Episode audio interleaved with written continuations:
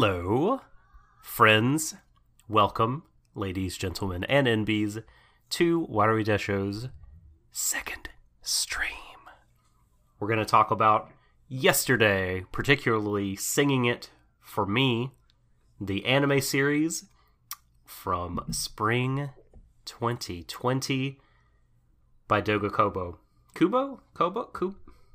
Kobo? And and, and their two strings, of course. Kobo? Kubo? Do- Doga? Doga? Doga Jim, just just call him Let's Jim. see. Just call him Jim. There we Yesterday- go. Sing yesterday for me. Wikipedia loading. An anime television series will be Doga Kobo.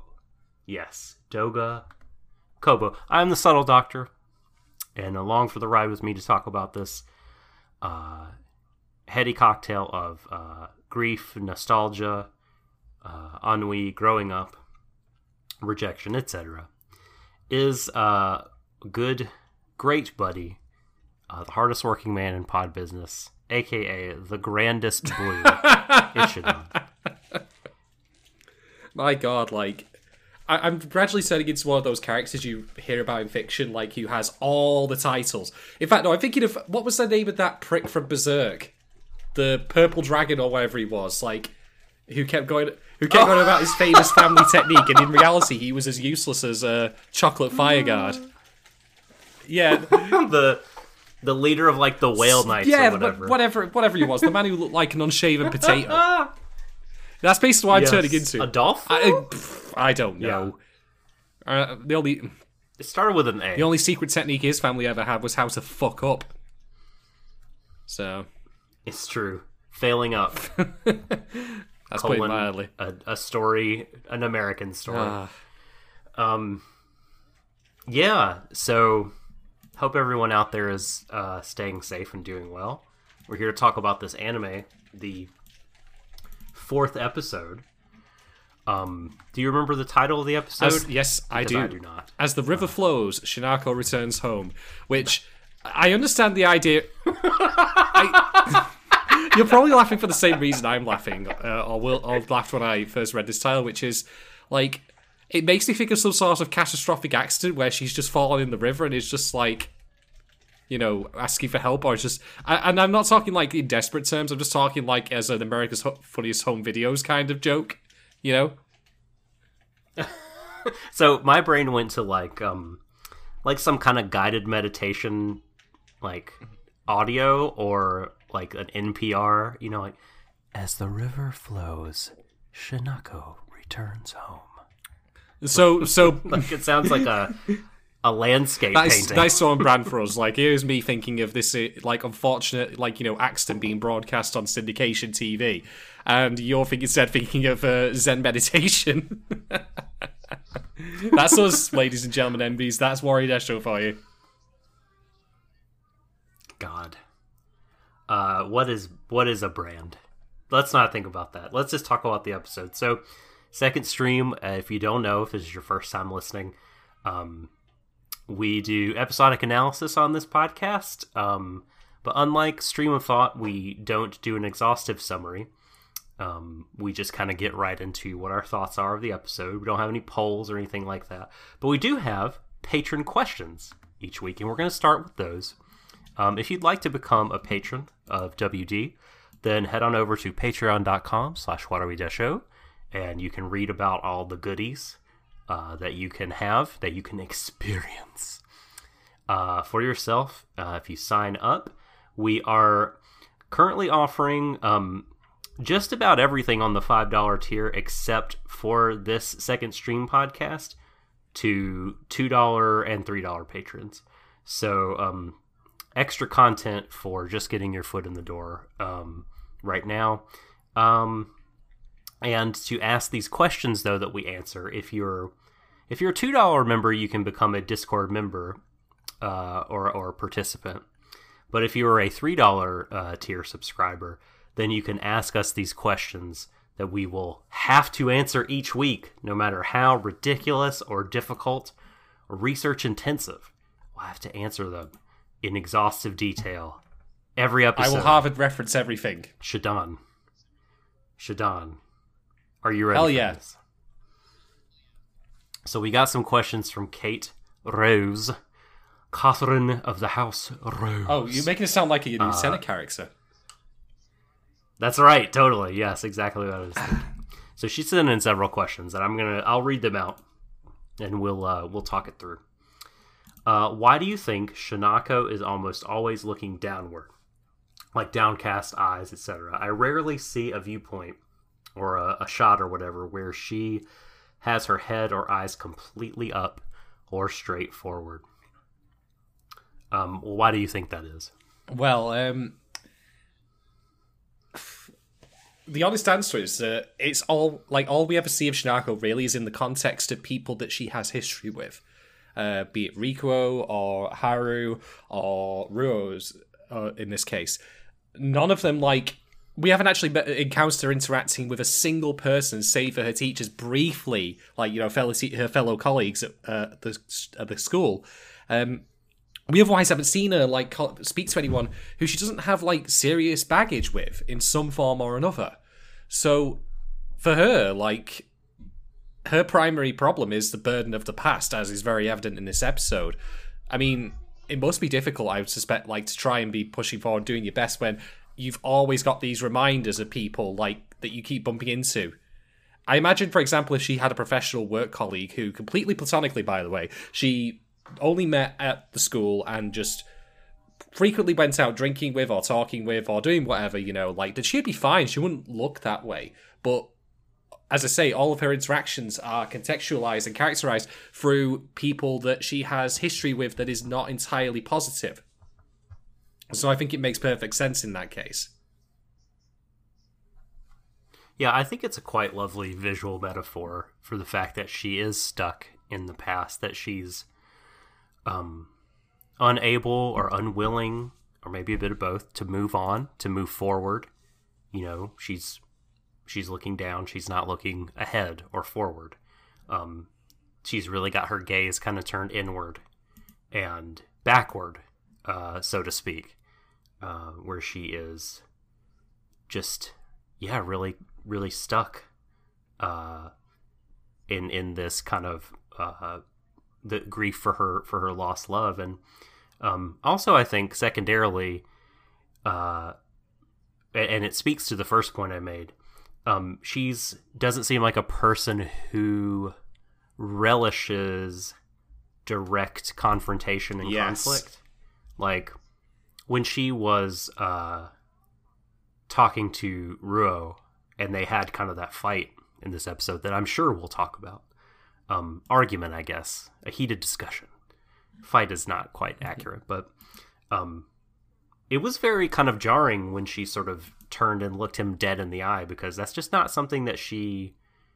I don't know, especially this episode, she just didn't really d- doesn't really do a lot, and um, you just get the sense that Rou is right that she really is just kind of avoiding those situations and particularly facing dead on the harsh reality that her love is gone and the rest of the world is moving on and that she has to move on. Hmm.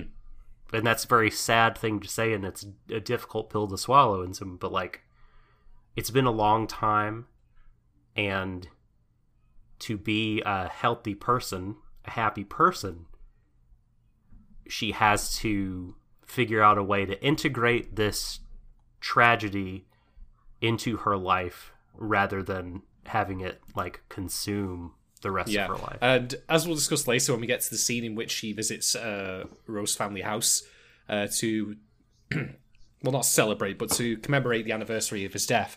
Uh, it's not just her that's holding back as well a little bit. Uh, that'll also be true of Yeah. uh, Ruan Yu's father. Uh, but we'll cover that later on because there's some stuff I want to talk about with that scene specifically and just how incredible it is. So, uh, second question from Kate: uh, Do you think there's a chance for Rou, Rou and Haru to get together? As long as as long as Rou is okay with an open relationship with the crow, then yes. Kansuke is first in line. He's not to be. He's not to be pushed off his throne. He'll be the man of the house. Oh, absolutely. He'll be wearing a little top hat by the end of this show. I, or he better I'd be. I'm just saying. Um, if I may just expand on this point a little bit, like when it comes to the idea of shipping, like um, I think we've discussed this before about how it can be interesting just as a fun fan exercise. Not everything has to be rigorous critical analysis, like, you know, where everything's really dry and boring. Like, sometimes it can be fun just to talk about who literally is best girl or best boy. You know, we don't want to completely suck out Totally. all the fun of talking about anime or anything else for that matter. But what I think could be interesting if they do pursue this avenue is, in theory, in theory, there's like you can see like people in real life that you probably met, and you think yourself, those two should be together, uh, or even other people as well. But is that necessarily right? And so, what I'd find interesting is that if this show does lean into okay, as much as it really shouldn't, like if we're going to solve our problems by having people hook up here, like I think I'd at least give it points if it went unconventional on that front. I mean, Rose clearly got a thing for Shinako. That we I originally thought was not the case, but this is pretty explicit and textual at this point in this episode. Oh, yeah, that's yes. clear. We getting we getting juicy Yeah, drama That's now. clear. But what I find interesting is if you think about it, like for all that this episode is about Shinako like wanting to have to move on, Rou is also similarly held back because he's still laboring under the shadow of his brother's presence in his life. Um and that's in turn some way like I'm again I'm bringing back my favorite my favorite show, uh, Penguin Drum here. Do you remember Ringo's hold up with Momoka? Oh gosh, it's been too long. Like the things I remember about Ringo are not the things that you're. You're thinking of her hiding under the floorboards. yes. All right. Yes, So if you've not seen Penguin Drum, basically, uh, Ringo uh, has a sister named Momoka, and um, Momoka dies in the it prior to the show even starting. Uh, this is something you learn very early, by the way. It's only mild spoilers, but a substantial chunk of the first third act, uh, first acts of the show is her trying to replace Momoka, trying to become her. And I think there's shades of that here with Rose's behavior as well, because I have to wonder is he genuinely interested in Shinako for her own qualities, or is he genuinely interested Yeah. in her because it would allow him to more closely emulate his brother? Or even possibly exceed him. Like we don't even know if uh, Yu and Shinako were even dating at any point. Like it, they may never have got that far. Um, potentially even because of Yu's condition. I mean, I can understand like you know, say you saying to her like, "Look, I don't know how long I have to live. It's not worth you being with me." But conversely, you can also make the argument that well, we'll spend what good time we have together, like however long that may be. Anyway, that's speculation at this point. We don't know for certain because Yu is more of a mythological figure in the family rather than at least as presented here. Like obviously they know him more intimately. No, no, no, no. I'm I'm I'm quite real. I'm not a mythological figure. How dare you? So, what I think would be interesting is if it does explore like uh, Rou and Haru getting together, is that going to be a response to him realizing that in turn he wants, in one sense, to be with Shinako, but it's not for the right reasons. That could be something interesting to explore because all of the all of the framework is there for this to happen, and I think that this episode is very much about both of uh, him and Shinako in their own way struggling to move on um, from the Yu's legacy. And Shinako sort of does, I think, but I would also argue it's not going to completely go away. Uh, not least of which because Rou hasn't entirely moved on. Um, so I think that would be really fascinating.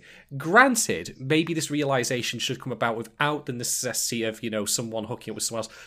But I would also then be remiss if I didn't say that does happen in real life as much as like you know we want a clean cut narrative where people don't make mistakes or like come out with the most optimal outcome that isn't always necessarily true but then again i'd also be remiss if i didn't say that this show should not really be endorsing that as the best way of going about it it should be in agreement with the idea that this is a way but it's not the best way it's, it's messy it's complicated Yeah. Um. Oh boy, I had a point and it's just left me. bring it back Shit. all point all point all points bulleted where have you seen what my was I point gonna say? Oh my gosh. Um. I I think well, just to ramble and hopefully it'll it'll come back. Um. Yeah, I, I was also wondering the same thing about uh, about Rou. Like if you know if it was an attempt to if it being um his feelings for Shinako. Uh, if it's some like misguided attempt uh, to like emulate or even surpass his brother, um, you know, because he fell into drawing to to surpass him, and who's to say like actually, you know, he he he doesn't view sort of being with her as uh, some kind of achievement that would surpass what his brother was able to do. Um, uh, do I think there's a chance of Rou and Haru getting together? Oh, absolutely. Um, absolutely, there's a chance. I think they will be quite good for each other. Um, because he seems very intense, and uh, she is uh, a lot more relaxed. Um, and he seems intense, like in a way that I feel like he would be more thoughtful than uh, our protagonist. I also think they'd have better chemistry like as well. I- Yeah, like I can't I can't see him, you know, accidentally standing her up. For no, instance. no, definitely not. Um, Um, additionally, I would be. So I think they'd be good. For I think we should note as well that like there's a little bit of groundwork being laid here. We do get a scene specifically between Haru and Rou. Um, as Rou walks her home, or walks to a certain point anyway, in which they're talking things out. So nothing obviously really comes from it at this point anyway. It'd be a bit silly if it did. But there is groundwork being laid here for something. So I'd be curious to see what happens next. I mean, hey, he's better than Rikuo, so that alone is reason enough to want it to happen. I know. Yeah, yeah. I mean, if anyone, right? I mean, I still think. Kinoshita, obviously. Um, definitely. I still think if like, you know, if these people don't end up with the other people in the show because they feel like it would be unhealthy or because they feel like they need to um get their own shit together, that would be I'd be okay with that Yes. too. But I think the least kind of like um um the the least sort of uh, troubling pairing of any of the the sets I think would be these two here, Haru and, and Ro. Um, so yeah, uh, I definitely think there is a chance. Um, Kay asks, "Do you think there's a?" Wait a minute, I just read that. Shit. um, do you think there's a chance? She asked that like three times. No, no, she asked. Uh, not a real Donkey question quite a here, time but what's with Ro having a safety pin as an earring? My God, man! Like, are you getting like you know, um, God, what was it called again? Sheer heart attacks here. No, it wasn't even that. It was the it was Apparently the other so. one. What was it again? Uh, oh fuck it! I've not I've not watched JoJo's Part Four in a while. You know, you all know which one I meant. anyway, um, the honest The, the safety the honest pin. and immediate answer that I've got here is that it's because he's quirky, because he wants to stick out. Like, it's a kind of youthful rebellion thing in a small way. I mean, how many pe- how many kids do you know, like who you've known you during your own youth, who got an earring or got I don't know a tattoo or whatever they were old enough, like not necessarily because of any like actual me- like appearance merit to it, but more just because like they wanted to stick out, um, be noticed, be unusual, be different. I mean, that's his entire like skit thus far. Like he wants to like separate himself from his brother, and even if that's like a very small part of it, that can still be a part of it. And yet, he told Shinako that he he wasn't interested in broadcasting that he was going to art cram school because he didn't want to seem like a tryhard. Hmm. And I was just like, bro, you know what you could do before anything else if you don't want to seem like a tryhard? Take the safety pin out of your ear. There's a drill tweet somewhere to describe this. I'm sure of it. you're not. You're not owned. I'm. o- I'm not owned. You're owned, or something like that. just like, oh, just you know, do the simple thing. It's like, oh, I just I want to, you know, I'm trying to be financially sound, so I'm like, uh, I don't know, d- doing these like advanced mutual fund stuff. Meanwhile, not saving any money whatsoever. I don't know. It's like there's little things you can do that will go a long way to accomplish your objective. Well, if nothing else, if he needs to Um, like actually stitch some clothes together, he's got it handy. You know. Yeah. Okay, I remember what I was meant to what I was what I was going to say earlier is that um, it was about Shinako, um, and oh, I think, and this is addresses Kate's question, so I'll go ahead and read her final question. Do you, do you think Shinako will uh, grieve properly and move on from Yu? Um, something I enjoyed actually about this episode is I just this episode to me communicated like that she really has not moved on and is just uh, truly um in stasis and had just this has been a trauma that has deeply affected her in a way that like I, I just think that they're communicating it so well and giving it its kind of due seriousness um and making it like something that you can really empathize with. Not that like trauma and grief ever are not something that are easy to empathize with but like i don't know there's like a way that they could have been really quick and dirty about covering it and it would not have seemed as weighty mm. like i just feel like i feel the weight of it more this episode and i was you know and the second episode when she had that discussion with haru right in the uh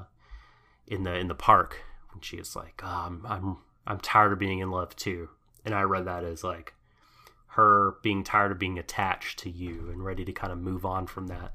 I was like, well, I guess she's like now starting the journey to acceptance and, and healing and moving on. And here it seems like she's definitely not. And I kind of like that, like, because, you know, dealing with loss is by no means like a linear process. No. There's like a two steps forward, one step back situation and there's like a like i mean who knows if she's even got started if she's even ready. Um you know because the their their father Yu and rose father said you know hey i think i think we need to move on. Like i, I think it's time. You know she did not like affirm that with a you're right or hi yes sir. Uh, that's the case. Just like total silence.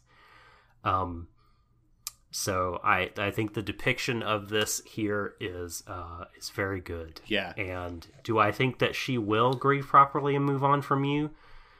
Um. How many episodes is the show? Eighteen. Yes.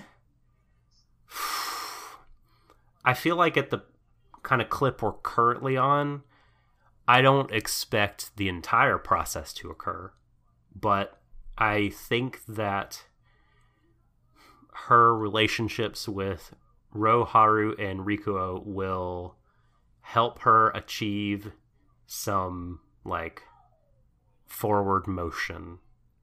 Um, yeah, I think she's. I think gain a little momentum. Yeah, I agree. I think she's started, and I think she's taken a significant step this episode.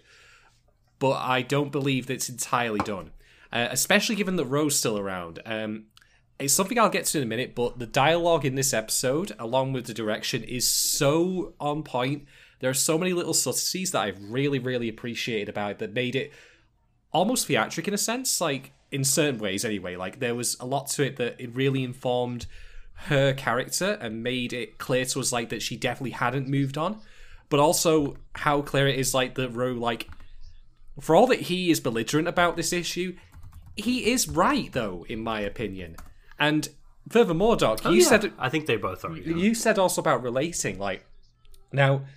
I to give you some context, like if you've not already heard me talk about this before, my family, I have two younger sisters who are twins, and we both, sorry, we all grew up, um, you know, kind of like impressing off each other, like you know how we were performing in school and such. I mean, for both of them, um, I cannot imagine because I obviously want not one of them, what it must feel like to have a twin sister uh, whose measure whose performance is measured directly against you. Never mind ruin like you here and the comparisons between them that may not even necessarily be academic.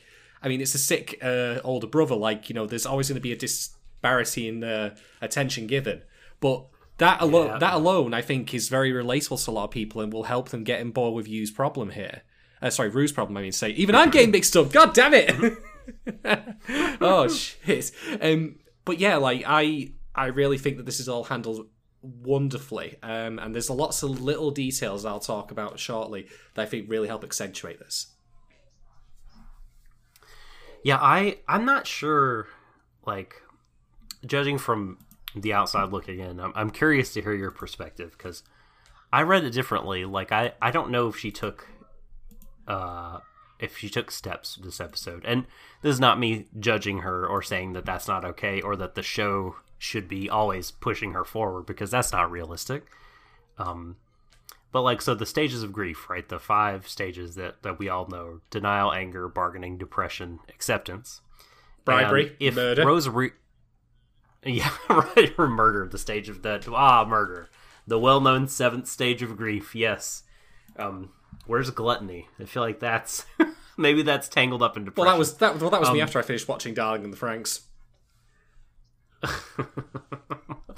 um so i if rose read on her is correct um and it seems like he has a decent one on her although the characters are very multifaceted in the show so who can say for sure right now but if he's right then she's still very much in denial because you know he says the whole reason she moved to tokyo is because she was refusing to look at kanazawa with that u-shaped hole in it Mm-hmm. that she just didn't want to face it. And he thought originally she moved there to forget her. Uh, sorry, to to forget him, and that she was, you know, trying to move on, trying to accept.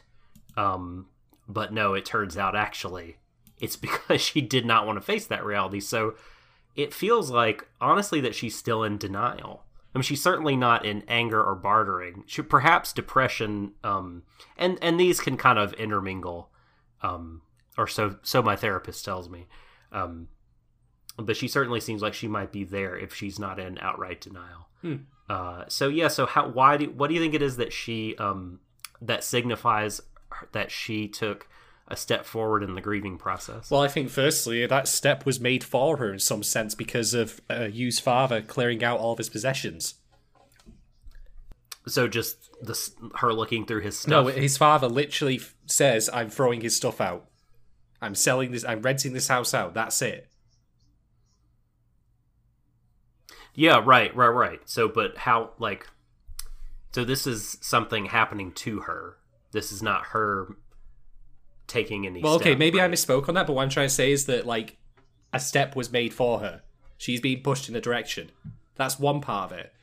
But I think you do also. Well, that, that feels like a, a circum. That feels like life circumstances, right? More than the sort of the grieving process. If uh, sorry if I'm misreading you or whatever, but like, yeah, like what's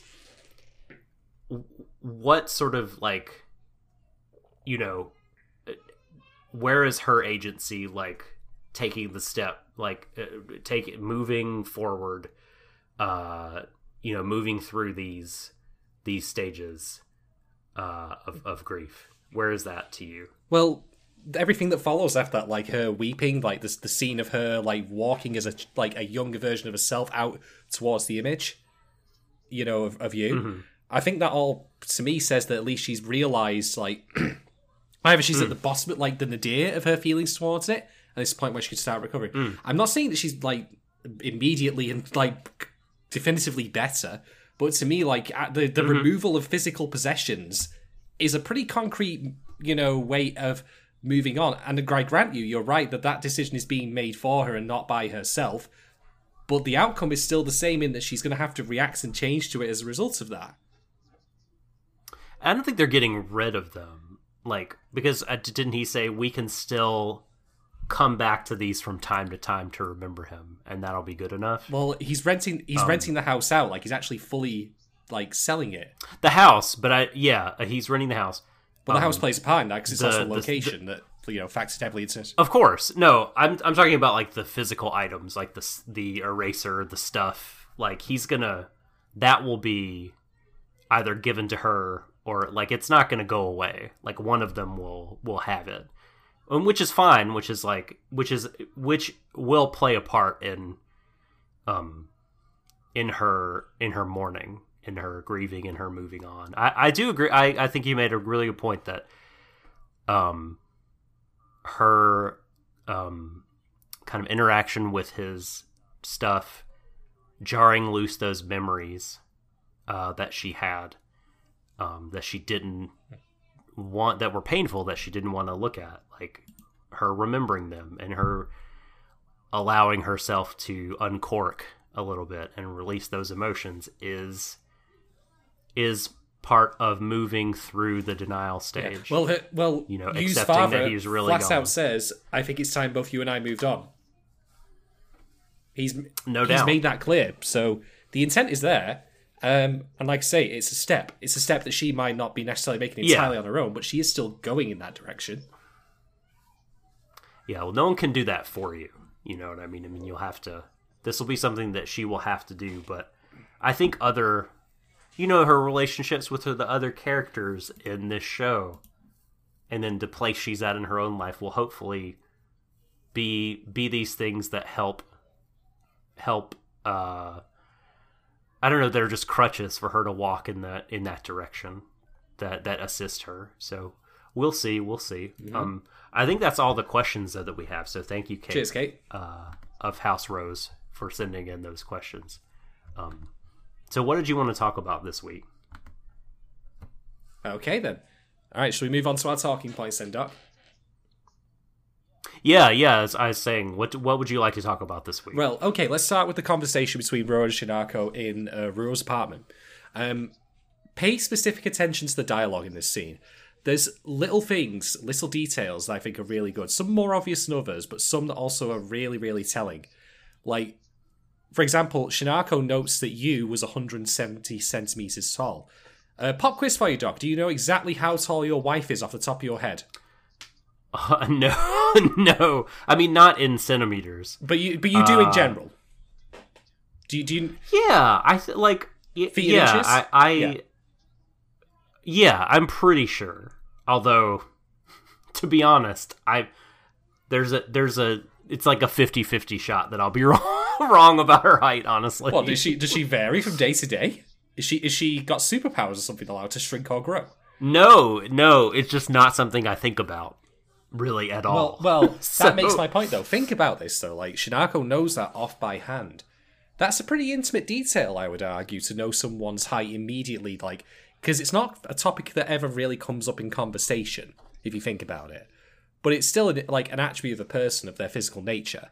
So knowing that offhand and mentioning it, like even after all this time, I think shows like how close she was to Yu in terms of at least knowing him that well, even down to a detail like that. So that's one part of it. Mm-hmm, Um, secondly, um, does that does that feel does that feel a bit um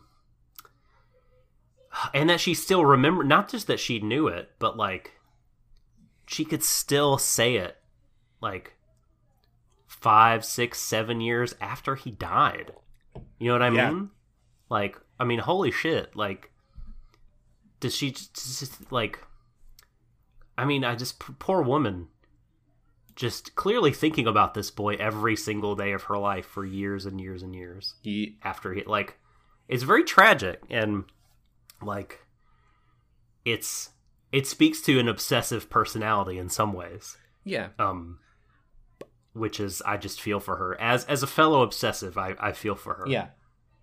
Um, and then there's also the mention of you sounded a lot like uh, Yu-kun when she was referring to Rue, for example. god that and that when you like can you just imagine?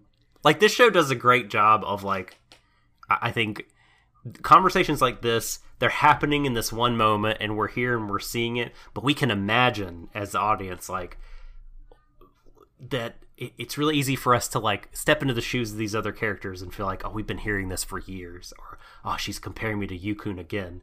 Like i just like was so on board with Rou when he was just like can you shut the hell up about my brother for one goddamn day Yeah. and stop comparing me to him Exactly, and she doesn't. e- I and she doesn't even stop that after he calls her out on it because she says to him, "All I can see, all I can see you as is a kid, as a kid brother." Now, here's the thing, right? That I'm not saying she's wrong, but she could coach that in different terms. She's still, even after being called out on the fact that she is constantly like, you know, making these subtle references to compare Rou to Yu, still comparing him while doing so, it's such an hammered home, like unconscious trait of hers, like that it's almost instinctive, like blinking. It's insane. But I, again, I'm not cr- saying like her behavior's like completely crazy or anything like that. It no, no, but no. that's the beauty of all of this dialogue. Like it's all built in. It's all it's texture to it basically. But dialogue is only one part of this. Like yesterday's other real accomplishment, in my opinion, thus far has been the way it's been edited, shot, and storyboarded. Now, it's not been experimental, like or anything crazy like that, but it's been, in my opinion, very clean and very focused. Like, there's a lot of good intent behind you didn't uh you didn't notice the owl in the background? Not this time.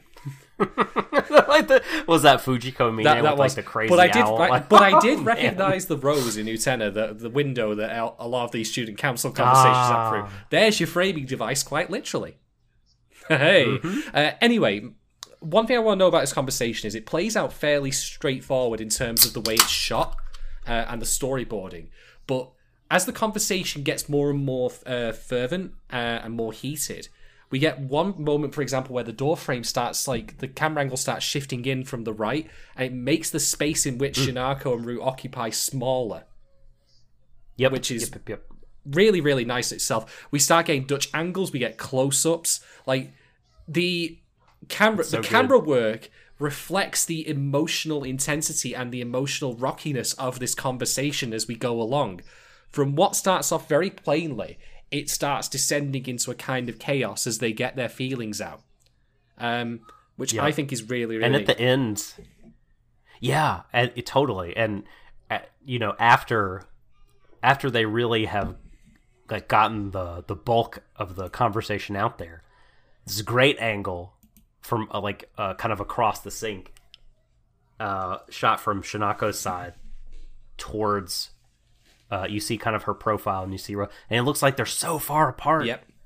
they're so far apart like you know um sort of signifying the the camera um getting across the emotional distance between them that has incre- you know increased and multiplied after after that exchange it was really really good work Yeah. um That- solid There's not even like the last time we'll see that in this episode, although I will mention that in separate points later as we go along. Um, but yeah, this whole scene, like, it's just. I, I could argue I've probably seen better in terms like, hey, we did something more creative. with The camera work, we were less like you know straightforward. Dialogue was sharper, you name it. But this was a a you know grade on all respects in that particular moment. It handled it ridiculously well. Um, and it again, like it's not like you know making it blunt force trauma about Shinako's like you know grief and the fact that she hasn't gone over it. It weaves in like a lot of like ticks and habits that we get in the way we speak, especially when we are dealing with someone that close to our hearts. Um, the dialogue is very naturalistic. It works. They feel like real people. And I'm not saying that hasn't happened in anime I've got They do. before, but there's a risk, like you know, of being on the outside looking in as a writer when you're crafting dialogue that can make things seem a little bit more stilted uh, than they otherwise Mm-hmm. would be. But no, this I could totally see this conversation happening between people in similar circumstances. Yeah, yeah, and like the way she talks to him when he when he really unloads, right? Um and then her kind of measured almost quiet response is disarming to him cuz he like he wanted to really get into it. I think he really wanted her to put her feelings on the table and he was he was kind of um not goading her, but like that's what he the kind of thing he wanted to engage in, but like when she did that and was just like, you know, um, no, I'm not feeling sympathy. It was love. Don't you think I've considered that before? Like, almost flatly. Like, and you can see her eyes are, at least it appeared to me that she was just tearing up a little bit, but she didn't, she didn't let loose like she allows herself to do with Yu's belongings. And I think that speaks to, like, you know, one like like she told him and like you mentioned, he's he's a kid brother.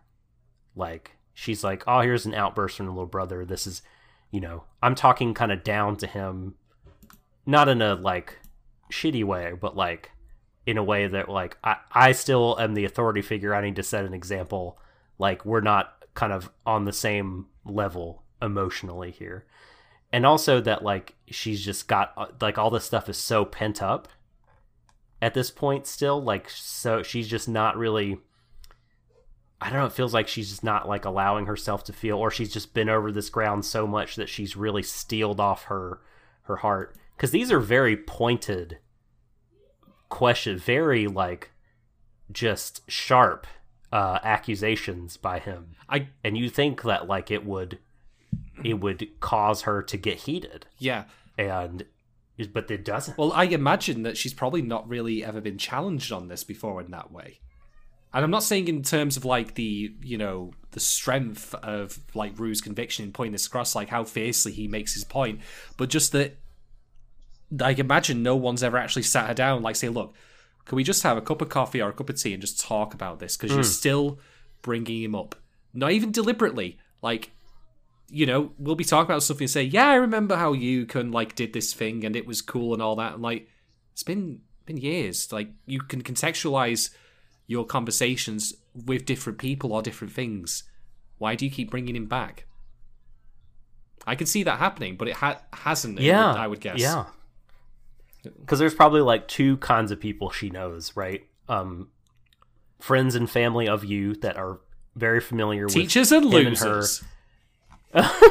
no, no. God, you're you're so mean. Um, but no, like uh, um, Yu's family and close friends who are are aware of everything, and because it affected them, they would never. It feels like until now, at least, say, "Hey, you're wrong for being this way." And then there's a whole group of other people in her life that have no idea, so they're never gonna like have that frank conversation with her. So yeah, that totally makes sense that she has like been allowed to slide into this shell and calcify like kind of in all these these feelings and not not continue forward Yep. um and i loved you know i always love this in anime i've brought it up a billion times on the pod but like such a cool thing where like they're having their talk uh it gets heated she gives her response there's a little bit of silence and then droplet of water from the sink into into the, the Yeah, that's water. right. it's like the the moment has passed Yeah. like oh so good It is the uh, closest execution to the phrase "you could hear a pin drop." Yeah. Yeah.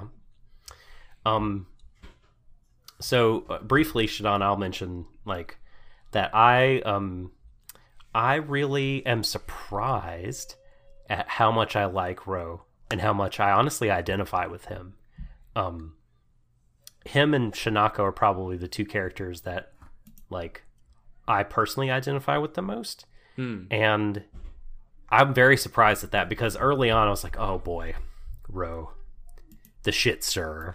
Yeah, that's right. He's just gonna be just a little yapping dog who just gets on my nerves and like pokes and prods these characters. But like, no, he's they have given him his own inner life and his own kind of complex story and fleshed out his relationships to a few of these characters. You know, and to- I really liked. Oh, sorry. if I may just ahead. mention quickly what you're saying that like I've just realized Mm-hmm. I originally thought of Rou as the Nanami from Utena of this show. And I'm still correct in that Ah. assertion, but only because I've now watched more of Utena and I realise there's more complexities to that character, not least of which being the uh, you know, older brother exerting influence kind of thing. Different context, of course. But yeah, like I agree with you in that my initial reaction was, Oh good fucking Christ. We have to deal with this little prick week on week. No. exactly. No, I don't want to deal with this shit. Uh, but no, there are complexities and shades to him, uh, as there should be, that make you realize, okay, he's still going about things in a bit of a douchey way, especially with regards to Rikuo. I mean, we'll get to that a bit at scene in a moment when I talk Yeah. about it. Right. But as I've said, you said a billion times, and I'll say a billion times and one on this particular point of mine. I don't mind characters acting shitty if I can have a through line that I can follow of where they started and how they ended up at the point where they acted shitty, as opposed to doing it because Yeah. reasons. Sure. Sure. Totally. Um. And uh, uh, there's something about like, man, I, and I. So I was the older brother in my family, Um, so I didn't have like a elder sibling to chase after or anything, but still something about like his uh struggle to get those around him to acknowledge him uh was really it just came across so well and it's really I don't know. I think it's something we can probably most people can relate Yeah. to that that want to be seen and want recognition and feel like I mean there's just other forces in my life that are soaking all that up, but like where like where's mine? Like when are people going to see see me, right? And um that's an emotion, a feeling that I uh have experienced quite powerfully many times. Yeah, Um, I agree. Um, And if I mi- oh sorry, go I'll ahead. just insert some of my own experience here. Like growing up, um, I I actually recently uh, sorry to segue away from what I just said there to go and make this uh, kind of broken sensitive, but um, I recently spotted someone tweeting about the idea of gifted and talented programs in school, and also something else about how there are times when people can achieve well, not necessarily because they're super gifted, but because they're motivated by anxiety or fear of like repercussion or failure or um, any other reason for that matter. Um, there can be an exerting influence on them that drives them to want to prove themselves, even if they're not necessarily the best of it. Um, and this is where my like overlap with Rue comes in that I, you know, I was smart as a kid, apparently, but I get the feeling that like a lot of my success was not necessarily because of my intelligence, more because I was motivated through anxiety of failing and being yelled at by my parents. And why does this relate to Rue, you might ask? Well, in the episode, you know, he's clearly struggling with his art. His contemporaries, like his peers, they've all got a good grasp on it. But he, uh, and I'm fairly certain, this is my reading, Millie, this is not related to him, like, you know, worrying about Shinako that's, like, interfering with mentally. I think he literally just is, well, good, not able to keep up at the level that the rest of them are operating at despite his efforts. Um, but he's still trying because it's his one thing. It's his one thing that people have said to him throughout his life. Hey, you're pretty damn good at that. But now, like, you know, he's reaching the limits of his ability and he's still pushing against that limit as hard as he can, but not for the right reasons. Yeah, I'm. This is the. I'm. I'm glad you brought up the art because I can't decide right if it's like if it's something that will ultimately be like fulfilling to him or not in in the course of the story because again i i think i mean i really get like the i this situation of like you're a kid and like you do something a little bit better than people think that you can do and you get all this praise for it and you enjoy that and so you keep doing the thing and then the authority people are like ah like this is what they really like to do. This is what we need to cultivate and before you know it you're in like art classes or a sport or like whatever and it's like your life trajectory has been decided in some ways or like before maybe not that dramatic but like you're on this arc that like you've had almost no say in um and here you are like d- doing this thing and you might hate it. But but because one time you were kind of good at it like suddenly here you are. And yeah like so there's there's that but it seems like he enjoys doing it. You know the first time we we met him he was doing the desks in a sculpture. Um just for the hell of it Well, that uh, there's your there's your answer because he was doing it for the hell of it. He wasn't under a classroom environment where he was. I mean, they were all they were Exactly. drawing busts of what was it, Michelangelo's David or something, one of the Roman emperors. I don't know. Someone probably knows who it is. But point being, like, he was doing his own thing there, and you say like about him finding like his enthusiasm for it again. Well, the very original point in which he did it, like for his own reasons, that landscape uh, picture that he drew that won that prize. If he can find that again, then that's why he'll do it again, in my opinion. I don't think that door's entirely closed to him, but he's gonna have to. no no no But he's gonna have to lose uh, the ingrained desire to perform this kind of art for the sake of Sapasky's brother, in order to combat that original Right. point. uh, Yeah. Well, and but I think I think what this episode might be saying is actually a, little bit contrary to what you just said.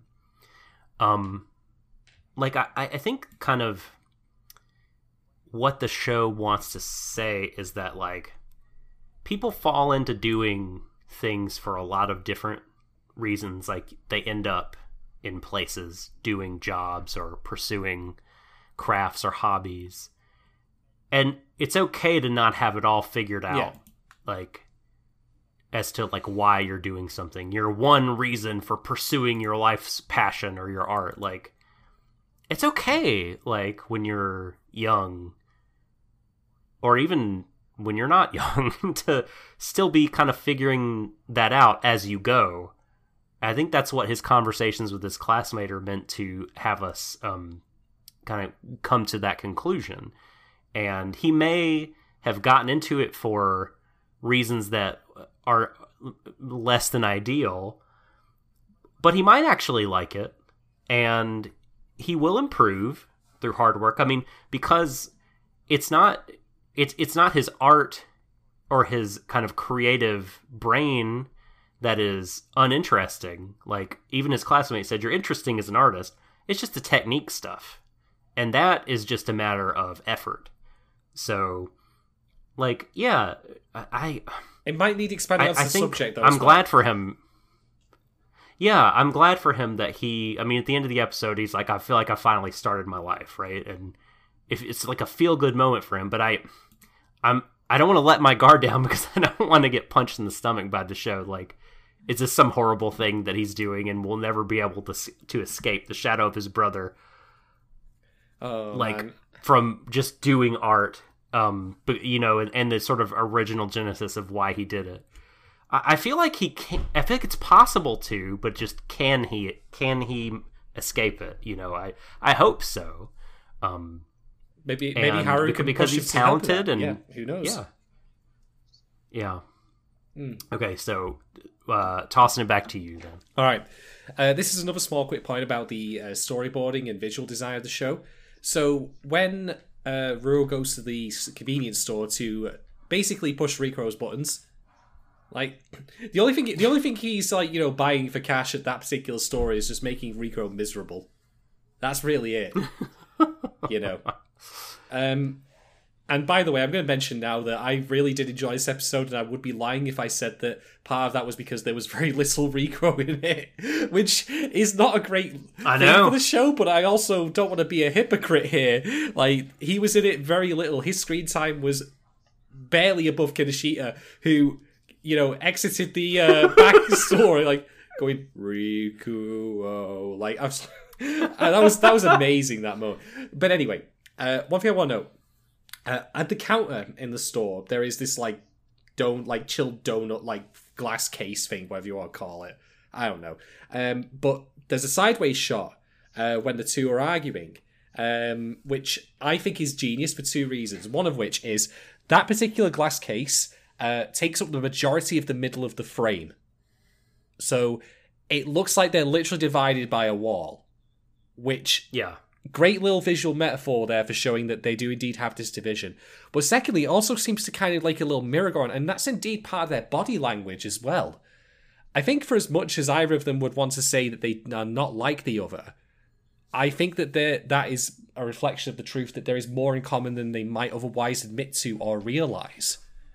I mean, I mean, both of them are artistic people, uh, but one of them is the difference being. Oh, yeah. yeah. The bif- difference being is that Rikuo is sorry, Bruo is very motivated, but for the wrong reasons, whereas um, Rikuo is very unmotivated, uh, but and needs a good reason to be. With his photography specifically. Um, hmm so that's just a small bit that, but I thought it was worth mentioning again about how it helped that scene work and helped develop. Kind of obvious, but at the same time, like I'm gra- glad that they're actually doing something with it rather than just kind of lazily Yeah. storyboarding things together, where scenes just come to like one to the next with no real focus or intent. This is good stuff. I love it is it is and I, I love the camera work again but also I just love the dialogue in that scene too it's like oh boy cram school that's what you're doing out so late huh it sucks to be you doesn't it high schooler and he's you know immediately without missing a beat Rose like yeah, I'm working hard so I don't end up like you. just like God. And then, and then, and then the judge, you can say nothing, Rikuo. and then we've just got the judges from like dodgeball or something, just like, well, Con, I think that uh, Rou's kind of won this one here. There's no coming back from that particular burn. Yeah, I think Rikuo might need to go to the first aid to attend for some burn cream. yeah. Exactly. This is where kaiji, like their sort of manifestations in the mental uh, sphere, it would be like a boxer that has just knocked out Rikuo. He's just down for the count. Yeah, Oh, so good, so good. it was a great moment. Um, All right, uh, What's your next? What's your next pint? my next pint. Uh, my next pint is going to be an imperial stout. I think that's in my fridge. It's twelve percent. Uh, no, obviously. Ooh, twelve. yeah, I've got. I've also got Nice. a. Uh, I think it's a blueberry muffin. No, breakfast stout. That's well, that's the one. I don't know how that works. I'm presuming it's not going to taste like sausages, but anyway, we'll find out soon enough. All right. So next point I want to make, I want to make something very quickly about the idea of paneling in this episode, uh, because this is something that like this show has got. It's like one of its more standout or uh, um, visual tricks, and it's worth noting every time how it uses it and how it uses it in different ways because paneling is often used to segregate people from others and we have a flashback scene in which Rou is like asking Shinako, "Hey, can we go to the festival?" You know, like you agreed, and Shinako doesn't. Now we can make our own judgment here as the audience whether or not she was in the right to stay with Yu or not, because on the one hand, and this is me judging very much as an outsider who's never really had a family member who's had a persistent illness. So if this comes across as cold, it is, and that's purely from my lack of experience. Um, you could maybe suggest, hey, he seems reasonable, like right now, and there's other people around. Like we see doctors, for example, looking after him in this very same flashback. Um, what's stopping her from going? And indeed, that then poses the core question of: Is Shinako like not going with Rou to this festival because she's worried for Yu's health, or because of that attraction where she genuinely would want to spend more time with him than her brother? That's the core question. Um, but what I like is that when Ru like yells at her for this, he is panelled separately from her on the left side of the screen. She takes up the majority of it. He takes up like maybe I don't know a six of it, and you can Yeah. take two things out of this. First off, it just makes shows how this memory presents him as insignificant relative to her size wise. But secondly, how he is also feels like he's not a part of her world because framed this way, Yep. he literally isn't. Yeah. I mean, I I do want Oh, I I do- feel for the boy. I do wonder like if this thing if this trick will become old hat eventually. I mean, it's the same with all sorts of things. You're like if you've ever watched No. if you've ever if you've ever watched like you know David Lynch stuff like like I I'm not saying that you know it does get old, but I'm saying that people might think themselves like okay, what else have you got show you? That's the burden of like being good at something in this way. You've got to keep innovating. You've got to go to always the next level. But I still appreciate this stuff, and this again, small moment for this flashback.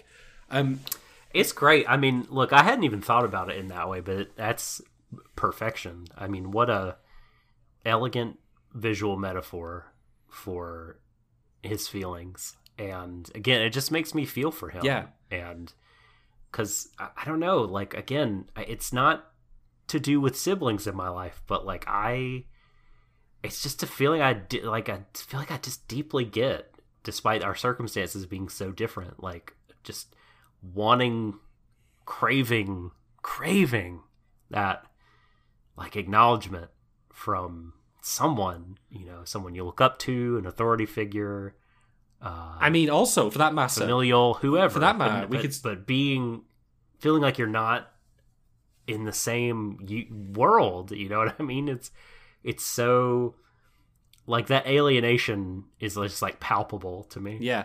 I mean, taste it. to, to expand on that, like, um, as a parent, doc, do you fear like the fact that when you had your children, like that they might what like the eldest might resent suddenly not getting the same amount of attention as the next one, and in turn, like when you had your third child.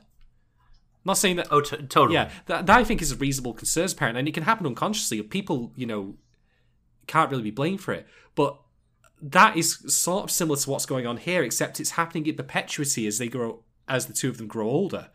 Like it's not Yu's fault. It's not their parents' fault. It's not even Shinako's. It's no one's fault. And I think that in some way actually makes this all the more Yeah. tragic because like Yes. there's, there's a certain thing to drama like where I find that if you have like a villain or an antagonist or like an abusive parent or whatever, you can just immediately point the finger and that makes it much more comprehensible to you.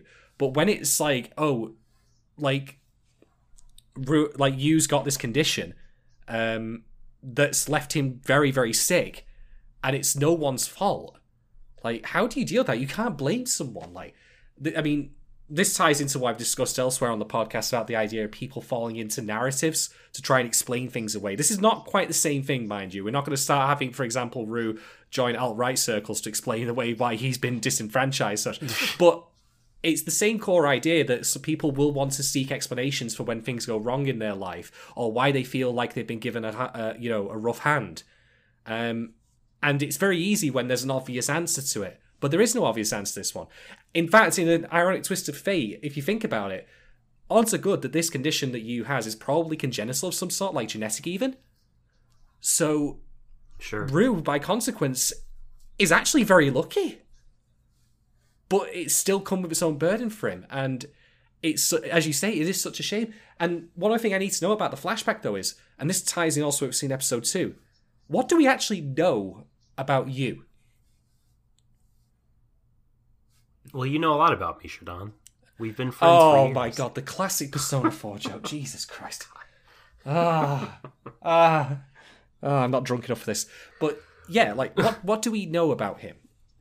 Hardly anything. Hardly a damn thing. And that's the thing as well to note is that beyond the possessions that we see, such as like the eraser, uh, and then the the memory of like Shinako getting that, uh, I call we call it rubbers over here, uh, but I'll call it eraser just to like, be, you know, besmirch myself, bring myself down to the level of American dialect. Sorry, um, like that eraser, like you know, that's a more concrete memory. Well, there's a there's a reason for the the, the rubber. Yeah, I know. I know, I know, I know.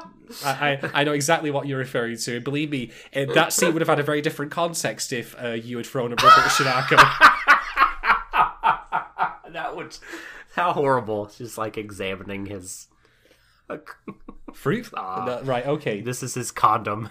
Mm, yeah. That would have been terrible. We don't want that. Bizarre, dude. Oh, fuck. Okay, so that being said, though, like, we're talking about the memories of both Shinako and Rou here, but they don't seem to remember Yu in anything concrete other than his illness. And isn't that really, really kind of tragic and awful?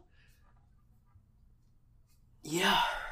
No, for sure, right? I mean, Like, the, him being defined that way, right? It's I mean, like, it sucks. what I said before about my sisters, like, and how they academically compete to each other, and I in turn did so as well. Like, that's because we were legitimately performing well in our studies.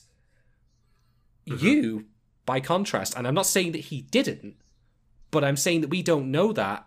But like, it's not even like a, com- a competition in the same field, if you want to call it that, for Rou. He's doing something else that's completely disparate from that, just to try and distinguish himself and get some attention yeah. which is even all the more maddening. But yeah, like think about those memories. Like that's the thing about this show. Like memory has been shown to be both visually and literally incomplete and selective. And it's very sad to think that both Shinako and Rou can only think of Yu in terms of his sickness and not who he was necessarily as a person.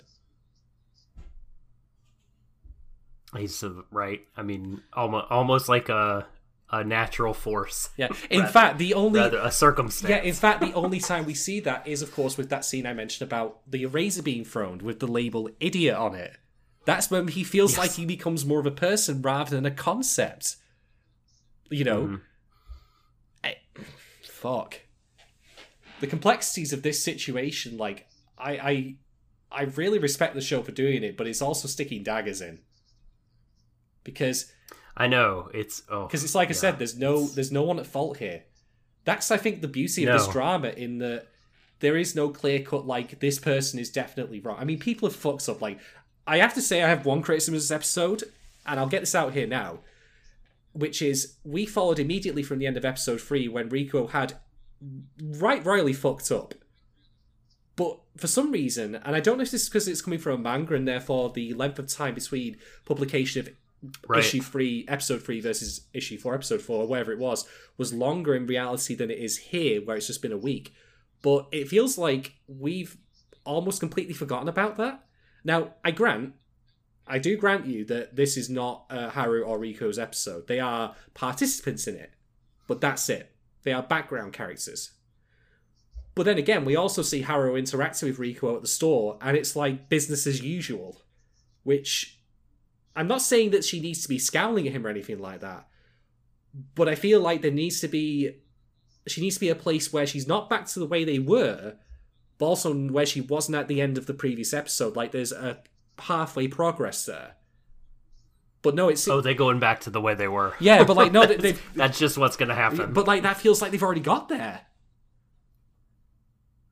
Which I know. That's what I'm saying. Yeah. They're it's going to be like I, I, it- it's all it's going to be almost Shinako esque, uh, in that she is going to like try to carry on as if like we're all moved on from what happened. Yeah.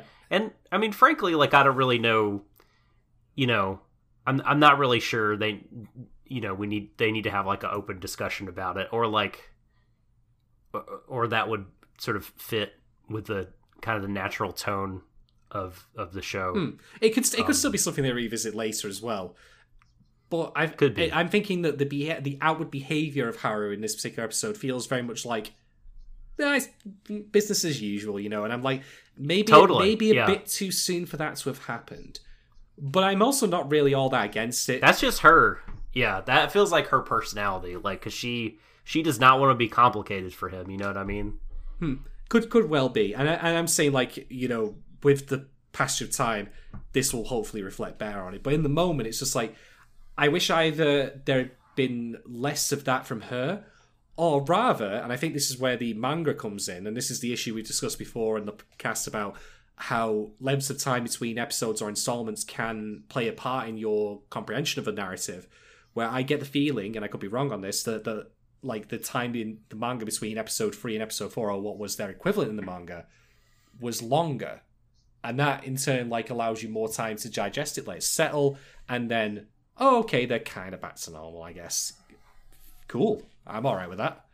Um, it's a minor thing though in the long in the grand scheme of things. Um, that like the rest of this episode is great, and I'm not even finished talking about this the scene, the the, the penultimate, the cumu- like the accumulation of all the moments this episode for Shinako. So the final thing I want to bring up about yesterday, episode four, is the scene with Shinako um, seeing uh, Yu's possessions, and then it's half of. I don't even think it's a flashback. I would describe it as more of a. Well, I would assume she's hallucinating, but that's even not true. There, like, I'll call it just more like an abstract idea, really. Um, Yeah. because what we see is that she looks outside after a Sakura uh, petal lands on top of the eraser, uh, which we've already seen established in episode two as basically intertwined in her mind with the memory of Yu, because that's like what she saw of him, like always blooming, like you know when she was taking care of him, like just out in the garden outside. And so what we see here is that she, when she looks out, she sees an image of him in the garden, and what then follows is that she goes out to see him, but she's now young. She's like the age we saw in Rou's flashbacks, including her hair being longer again. And there's something about this image that I found very powerful, and I'll tell you why. Because without knowing, well, we don't know the exact like age uh, or date that uh, Yu died. I'm wagering that it was probably at the age in which we see Shinako uh, in this like moment, um, high school age. And what I think this moment means uh, is that it shows that for her, her growth emotionally stops at the point that he died. And she's always been that kind of age since now. She has still grown up and matured. She's obviously very, uh, well, she's firstly a teacher. She's clearly studied and learned. But secondly, she's also got that very nurturing nature still. Like, she's definitely the most emotionally, like, sharp person in the cast, I would argue, that we've seen thus far. But what I like to think this uh, of this scene is is that it's her like old self going to join him or le- or leaving her behind and going to join him like it's a moment of moving on and i Hmm. i think i think it shows like where she was emotionally um and that she and it confirmed that indeed she had never moved on and grown from that moment because she's still that same age this depiction of her Yeah. but in going out to finally join him in the garden i think that that's her that part of her is leaving her and she's now ready to move on. It's a stunningly powerful moment in my opinion because it's diff it, it portrays itself in some similar ways to what we've seen in the flashbacks thus far um, and the memories in yesterday. But it's not a memory as far as i can tell. Because we've never seen Yu out in the garden. We've never seen him stand up like that. He's always been sick or debilitated Well, we did see him stand up and walk over to Rou to look Yeah. at his drawing. but we didn't we know, didn't and then hand it to him. but we didn't see him actually at the um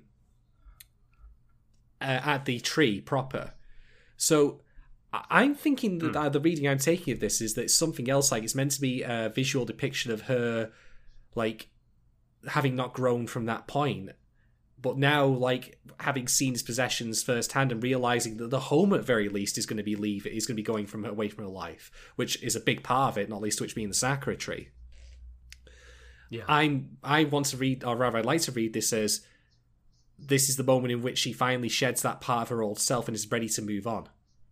Not immediately, and it's not going to be easy, mind you, but it's something that can now happen.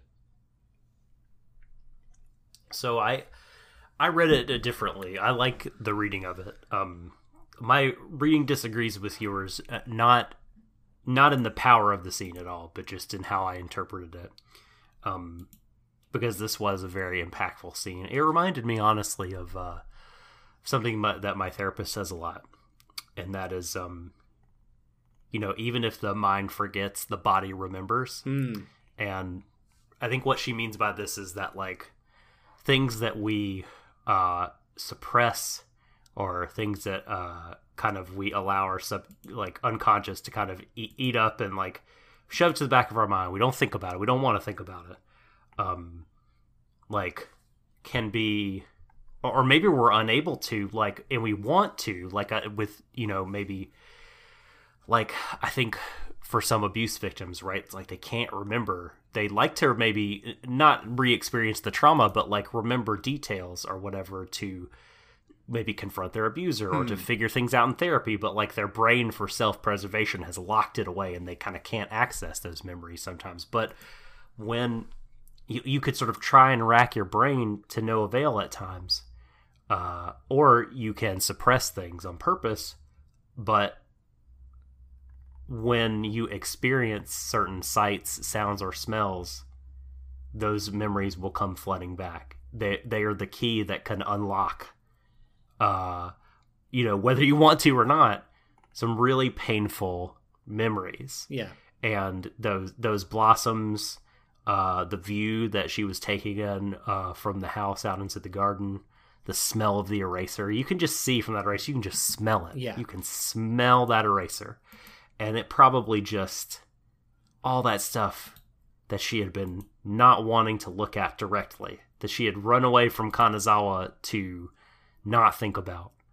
Um it just came pouring back to the front of her mind just like a tidal wave and and the tears came and uh you know it's why like every every early spring regardless if I am thinking about it or not if I am doing well emotionally or not, I get really emotionally fucked up because it Yeah. is when a really uh, like the a loss that has profoundly affected me uh, happened, and you know, unlike Shinako, I, I have um, I ha- moved on. Sounds so final, like I've forgotten, because but I haven't. Like I've I've integrated that experience into my into my kind of reality and I've I've accepted it. You know, but but still like I get destroyed in the springtime a lot and and I, that that is what I thought of here is that phrase your Hmm. body remembers even if the mind you know doesn't want to or or can't Yeah. kind of unlock those memories. Um, and I so I saw it as a memory rather than as um, a sort of uh, uh, abstraction um, of existentially what was happening. But like that is a super interesting reading and a, a really cool way to interpret those images. I like that a lot. I, I do agree with your reading in turn, though, Doc. I think that's entirely valid in its own right because it is all about memory. And in a way, now that I think back to that scene, like that memory was much clearer uh, if it was that, like rather than the more hazy stuff we saw previously. And furthermore, like I did, ben- well, I said that you know Yu had not really been walking around. He had, of course, but the majority of what we've seen of him in these particular, you know, flashbacks has been of him like being unwell, uh, either asleep or like sick, or even in that scene, if I recall correctly, when he's walking, there are still doctors present in the background in the actual house. Yes. So even then, it's contextualized by illness. But Yeah. this particular moment between Shinako and him, like uh, younger Shinako, there is, there is none of that. He's standing, he's smiling, he's happy. You know, it's a positive scene. Um, the only other one being, of course, the eraser moment. So yeah, if it is a memory, then I think that it actually fits quite well its own right because it's no longer defined necessarily by you know the thing that uh, seems to like you know have defined Yu so much to the other characters, which is his illness, especially Rou. Um, but rather, it's just more him as a person this time around. Even if he doesn't really say or do anything, that particular element is absent from this depiction of him. That's a great point. An excellent point. Ah, the show. What? I'm not ready for this. I, I'm, I'm not ready to like have daggers put in my heart to have this show play pop up pirate with me. I But, know. but that being it's a that that being said, uh, I always enjoy the chance to do so, regardless. Like I'm I'm looking forward to seeing more of this play out. I do hope though, like that the show does corrects course a little bit on making Rico more. How do I put this? Like, what's the point where I don't think to myself, I'm glad he's not in the episode for the most part. You know, where I can get more behind him and find there's more layers to him, and hopefully that he doesn't make egregiously stupid fucking mistakes over and over and still gets forgiven and that the burden lies with others. Uh, I wanted to correct on that, but it really goes to show that for a character who I thought was going to be a token background gremlin, for the lack of a better word, to flesh them out in such a way, to flesh out what I already thought was a tread point with Shinako and Yu, I thought that was done. Like, I legitimately thought that was it. But to flesh out in these new dimensions and give it such, like, you know, subtlety um, and such texture to it all, this was wonderful. It was, you know, bitter, bittersweet even, but still Yeah. a joy to behold how well this episode was put together from dialogue to direction, all of it. Great stuff all around. Really, really impressed. Oh, uh, What if Oh, sorry, uh, what if Rico just got kidnapped and then he just wasn't in the show anymore?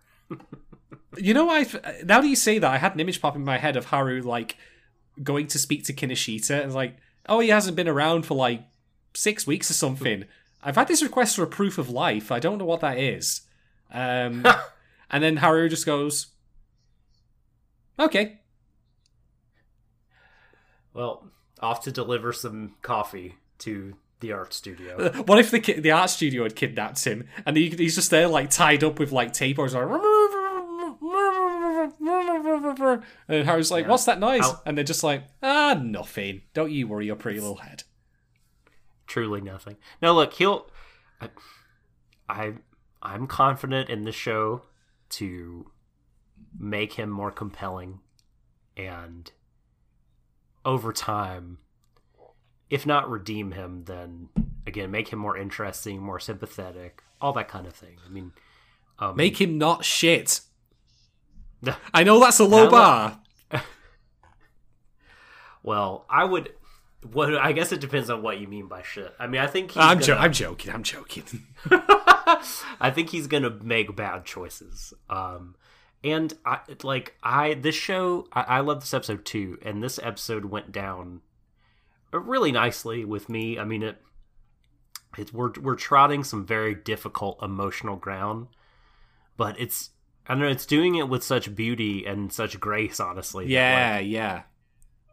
it's it's less stabbing me in the heart and it is more just kind of um i don't know it makes me feel reflective rather than like deeply pained Yeah. and i'm glad i'm, I'm glad that i'm glad that shinako hasn't so easily kind of gone on to the next phase of her life or whatever i get the feeling after this episode that it's going to take a lot. Like I-, I wouldn't be surprised if a couple episodes from now she's still in a similar spot and characters are still um you know maybe frustrated with her that she won't move on and like you were talking about the, the tragedy of uh Rikuo's uh not Rikuo Yu's illness and kind of the effect the ripple effect it had on everybody sort of the way Shinako is dealing with grief. I mean, it's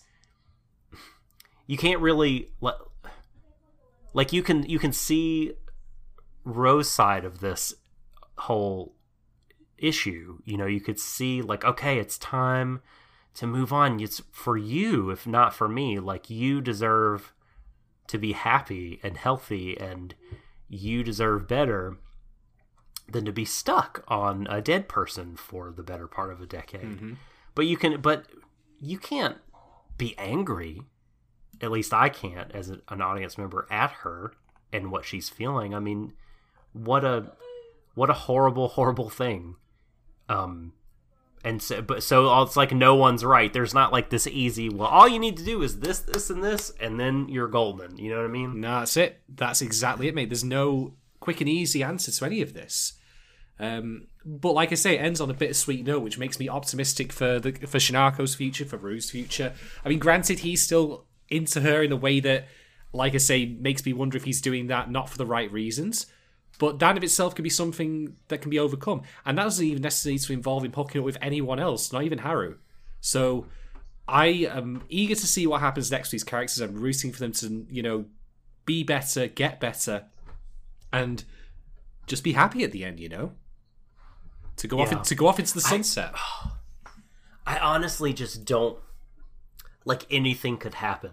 Like we're you know, I'm used to being four episodes in as like a third of the way through. And I'm used to dealing with characters whose kind of roadmap I can visualize. But honestly, I mean I don't know, these characters feel um very well realized and like textured and not predictable. So I, I, I mean, I just have no idea where where things are going to go forward and how they're going to collide with each other and fuck up or make each other happy and help each other. And we still have 14 I mean, we still have a season's worth of anime left even after all this material. Yeah, uh, this is actually as good a time as any for me to mention one small technical detail. Um, so I want to give a shout out to uh, Sakaburo for posting about this and Kevin as well. Uh, this is where I learned this information, which was very timely. Uh, again, because of what's going on in the wider world right now, a number of anime productions have been delayed or put on hiatus, uh, which is fine. I mean, I've seen like Facebook posts and stuff like shared on Twitter, like of people saying, you know, like they should still be working. I'm like, no, fuck off. Uh, Oh my god, really? I, I've seen. What? I've seen like one example. What? I believe me, like I wouldn't. I wouldn't preclude the possibility of others having said that. Uh, as far as I'm concerned, Is that the the lady outside of the Baskin Robbins? Is that her Facebook account? Quite possibly. Um, I mean, my perspective is basically this: like, I mean, beyond. I, I like arguing from this point because it's always fun to not only just argue from the obvious, like, don't let people like be hurt, but also the practical and pragmatic, you know, alternative, which is there's a million and one fucking anime available as is on a streaming service. If it all stops, we've got plenty to watch. Chill your tits. Um, but obviously, as well, I should mention it. Uh, I don't want people working in unsafe conditions. Period. And if that and if they can't work from home in a way that's conducive to doing it well or properly, don't do it all. Put it on fucking hold. Pay them a full wage. Crack. You know that's it. Um, but the point being is that yesterday actually wrapped its production it's completed in full prior to all of this shit happening to begin with. So, Oh wow. so we will be covering the entire show as a result. Well, look, let me just. That's that's huge because. Oh wait, no, this is a Doga Kobo. I was sorry, I was getting mixed up because listeners, the other show we're doing is a Mappa show, and I know Mappa has had a track record of um, lots of del- production delays.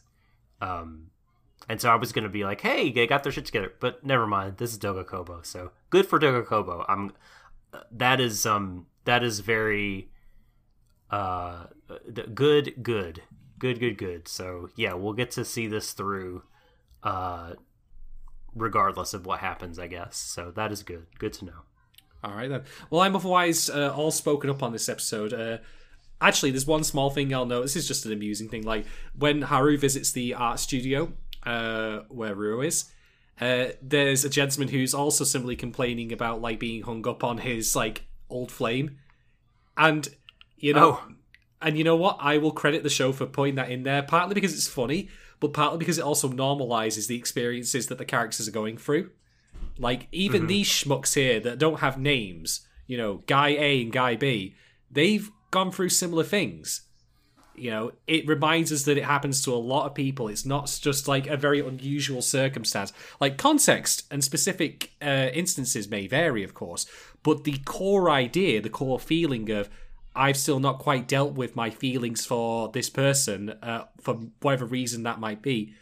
A lot of people, probably more Yeah. people than not, will have felt that. And the show reminds us that that's the case with these two guys here, as well as cracking a Yeah, good joke about right. it. So good. that was it. such funny banter Yeah. I, I really enjoyed the banter uh, the unrequited love but like in a way that they can laugh about with each other Yeah. uh, like you, she confessed to her on graduation and she shot you down yeah, you know tough tough luck buddy with a t-shirt bazooka, no less. yes, very good. Um, oh man, I, you know, if I was, if I were Rou, uh, I, I might turn my attention to the cutie who uh, slapped me really hard on the back in that one scene. Uh, she's getting quite friendly with him. I might be like, hey. The, I like your bangs. What are you doing after class? Just a thought, buddy. The the the crow's got a little the, bug the, in your ear. The crow's got to approve though, Doc. That's the problem. One call yes, no, two calls th- no. Listen, crow, the crow can uh, Kansuke can can go peck Rico's eyeballs out. He can just go do that. And we can leave Rou to be happy. I'm, I'm laughing because I just I just imagine this amazing moment where Haru and uh, Rou are like having they're having dinner somewhere, so they're having some noodles, some shit like that, and like you know Rou just asks her, "Hey, you know I, feel bad about Rico. What do you reckon he's up to right now?" And Haru just like looks sideways and just chuckles to himself. says, Oh, I'm sure he's fine. Then we just have a hard cut to him fighting the crow as it's going at his eyes. Oh God, not the eyes. The image just forms perfectly. It just forms perfectly in my head. I wish I could draw because I would do that. I would make that into a four or three panel comic. It would be great. That's a good one. That's very good. Uh, but we'll probably never see uh, the. We'll probably never hear the name of uh, the the uh, Bang Sporting Cutie uh, from art class. She's probably had her little moment in the sun, and now off to the sunset of forgotten background characters. Sir not appearing in this And- movie. Speaking of Off to the Sunset, I think we've uh, wrapped things up with uh, yesterday, episode four. Sing yesterday for me, episode four, rather. Um, any final word here? Nope. I'm good. I've got more alcohol to drink. That's all I need to know. And I've got more Final Fantasy to play. That's all I need to know. Nice, nice. Um, so, uh, where can people find you on Twitter if they'd like to discuss this anime or other things with you? Well, uh, if you want to PayPal me, you know, a lot of money. No, I'm, I'm kidding, of course. Uh, uh, you can find me at Shade on 1010. Feel free to ask me about anything and everything because screw it. you know, why not? You know, it'll be a laugh. Why not? Why not? Indeed. Uh, you can find me at the Subtle Doctor. Please, uh, please at me. Uh, I am friendly and will talk to you. Um, yeah, I think that's I think that's gonna do it for for this time. Uh, want to give shouts to our lovely patrons. Um, thank you very much. You all rock. Still tossing us your coin during times in which uh, it is uh, increasingly difficult to toss coin at others. Thank you for that. And uh, I mean, we're not even we, uh, witches. appre- That's the best part of it. Nope. No, I know. I know. And yet the coins are tossed. So we're very grateful and appreciative. And uh, we will see you around in the Discord. And again, if you want to become uh, a member, then head on over to patreon.com slash watery show. Check it out. Um, if you are hearing this on the public feed and uh, want to support us in other ways, uh, just give us a follow, a subscription, uh, a like, a share. You know, we're, we're on Spotify, we're on Apple, we're on YouTube, we're on Google Pods, uh, wherever you find us. Um, that will help us.